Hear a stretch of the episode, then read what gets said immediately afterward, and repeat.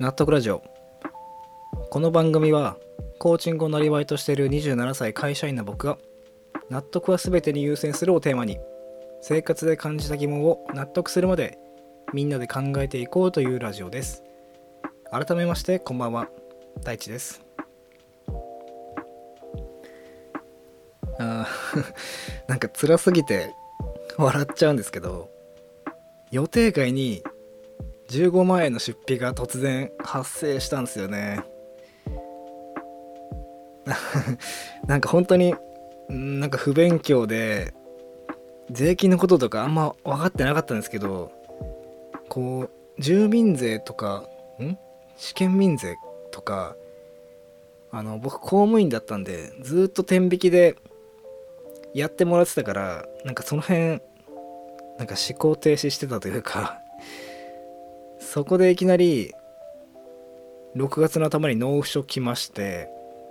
試験民税で1年間全納分にすると約15万円。っていう納付書来ていやこれ間違いであってくれって思って役所に電話してみたんですけどまあ支払い義務ありですっていうところでうわーって思って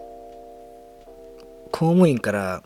今の会社入るまでちょっとフリーターやってたんですよね。その期間のなんかお話なのかなって思うんですけどまあなんかとにかく予定外に15万円の出費決まっちゃっていやもうほんと一瞬ほんと世界が白黒に見えましたけどずっとそれをなんか頭の片隅に置いとくのって僕ちょっと無理なんですよね。だからもうその足で15万円一気にコンビニでバーンと納付してきて。極端なんですかね。頭の中にそういう心配とかショックな出来事がずっとあるのってなんかすごいストレスなんですよね。だったらもう一気に払っちゃって終わっちゃえばもうなんか今的に今はもう笑い話になってるからいいんですけど。うん。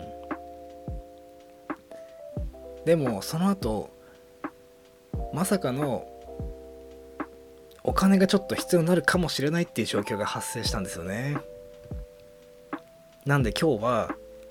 納得できるお金の使い方についてお話ししていきたいと思います。お金の話ですね。皆さんどうですか？お金の話多分嫌いだし好きですよね。なんか矛盾してますけど。すごくなんかシンプルに考えるとなんだろうなお金って正しく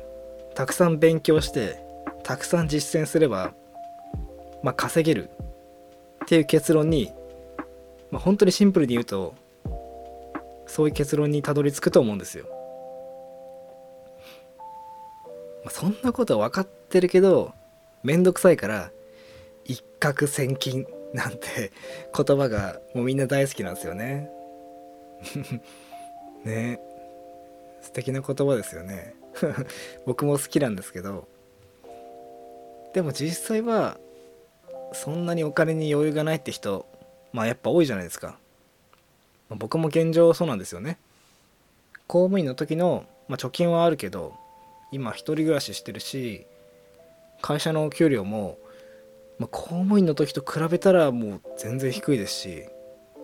さらにねこうコーチングを学ぶために、まあ、講義の受講料も、まあ、結構ねバカにならない 料金払ってるんで、ね、自分の中でね上手にやりくりしてるなーって思ってる中でのここの 試験民税15万円だったんでうわ まあまあまあそこはいいとしてなんだろうな。あそうだ。でもあの今回友達が結婚するんですよ。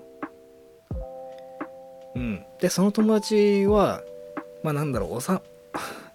お世辞にもお金との相性いいっていう人ではなくて結構稼いでるけど結構散財もしちゃうって人で。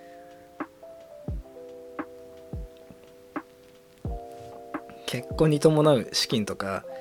なんか捻出するのがなんか難しそうなんですよね。いやまあちゃんとしとけよっていう話ではあるんですけど僕はそういうところも含めて彼の魅力だと思ってるからそういう彼も好きなんですけどそのねちょっとお金苦しいんだって話が出た時にあそうなんだっていくらか貸すよ。返すのいつでもいいからさって言いたかったんですよね。でも僕の頭にその試験民で15万っていうのがパッて ちらついちゃってその彼がお金苦しいんだって話をしてくれた時にああいや大変だよなお金って。って言葉が僕の口からこう無意識に出たんですよね。なんかそれがその彼と会った帰り道にすごくショックでこういう時に使うためにお金ってあるんじゃないの？ってなんか僕はなんか綺麗事のようですけどなんか思ったんですよ。うん。もちろん一番の優先は自分ですから今回の僕の判断は間違ってはなかったと思うんですけどあの瞬間にいくら貸すよって言えた時の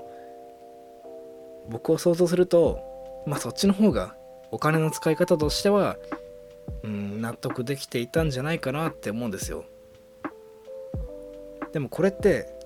今回僕の個人的な話みたいに聞こえると思うんですけど今日本で働いてる若い人たち全体がこうどこかで一回は経験したことあるような話なんじゃないかなとも思うんですよね。こう失われた30年とか一億総貧困時代なんていつも言われてると思うんですけどまあ僕1995年生まれで27歳でもうその時代のもうドストライクの世代だと思うんですよ。だからそうですねあんまり景気いいとか悪いとか正直体感としてはわからないしだけどもこう中途半端に生活成り立っちゃうじゃないですか。日本で暮らしてると。こう実際問題明日食べるものすらないっていう人って多分そこまでいないと思うんですよね。もちろんそういう苦しい方もいらっしゃると思うんですけど僕で言うとあの瞬間に友達にお金を気持ちよく貸せなかった。なんかそういう心の貧困みたいな話がこの貧困なんじゃないかなって思うんですよね。うん。そういった意味でもお金イコール心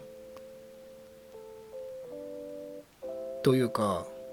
このお金と心ってこう一緒に豊かになるし一緒に貧しくなると思うんですよ。なんかだからこそそれを感じてああなんかちょっとへこんだなって話とまあだからこそ今僕はちょっとお金が少ないからうん心もちょっと貧しくなっちゃってんのかなってへこんだのと同時にじゃあもっと稼いでお金もいっぱい稼いだら心も豊かになるんだろうなって思ってよし頑張るぞって決意したそんな一日でした。はいありがとうございます。ということで、えー、続きましてコーナーの方に行きたいと思います。今日のパンチライン。このコーナーは僕が普段の生活で耳にしたまたは目に入って強烈に心が動いた言葉。つまりはパンチラインをご紹介してそれについて考えていくコーナーです。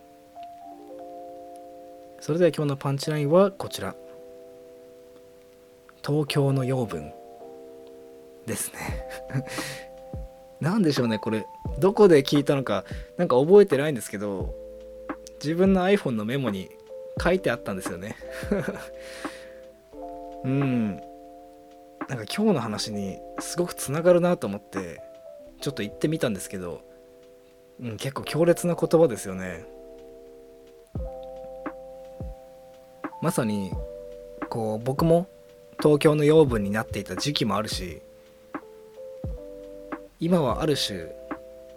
埼玉県の養分になってると思うんですよ。うん。場所は関係ないけど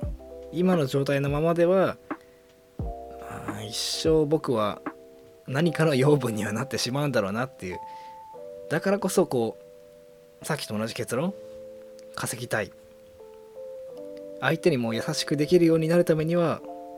まずは自分が納得できるくらいの額を稼ぐことが、まあ、心の貧困お金の貧困ともに脱する手段なのかなっていうふうに思ったんでうん。今日はそんなパンチラインとして東京の養分なんていう、えー、ちょっとねきついような言葉を選ばせていただきました。うん。そうですね。募金できるような人になりたいですよね。ありがとうございます。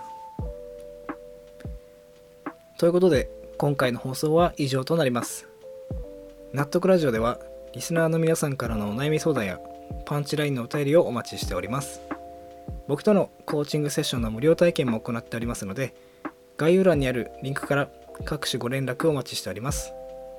それでは次回の放送で皆さんとまた一緒に悩めることを楽しみにしております。ありがとうございました。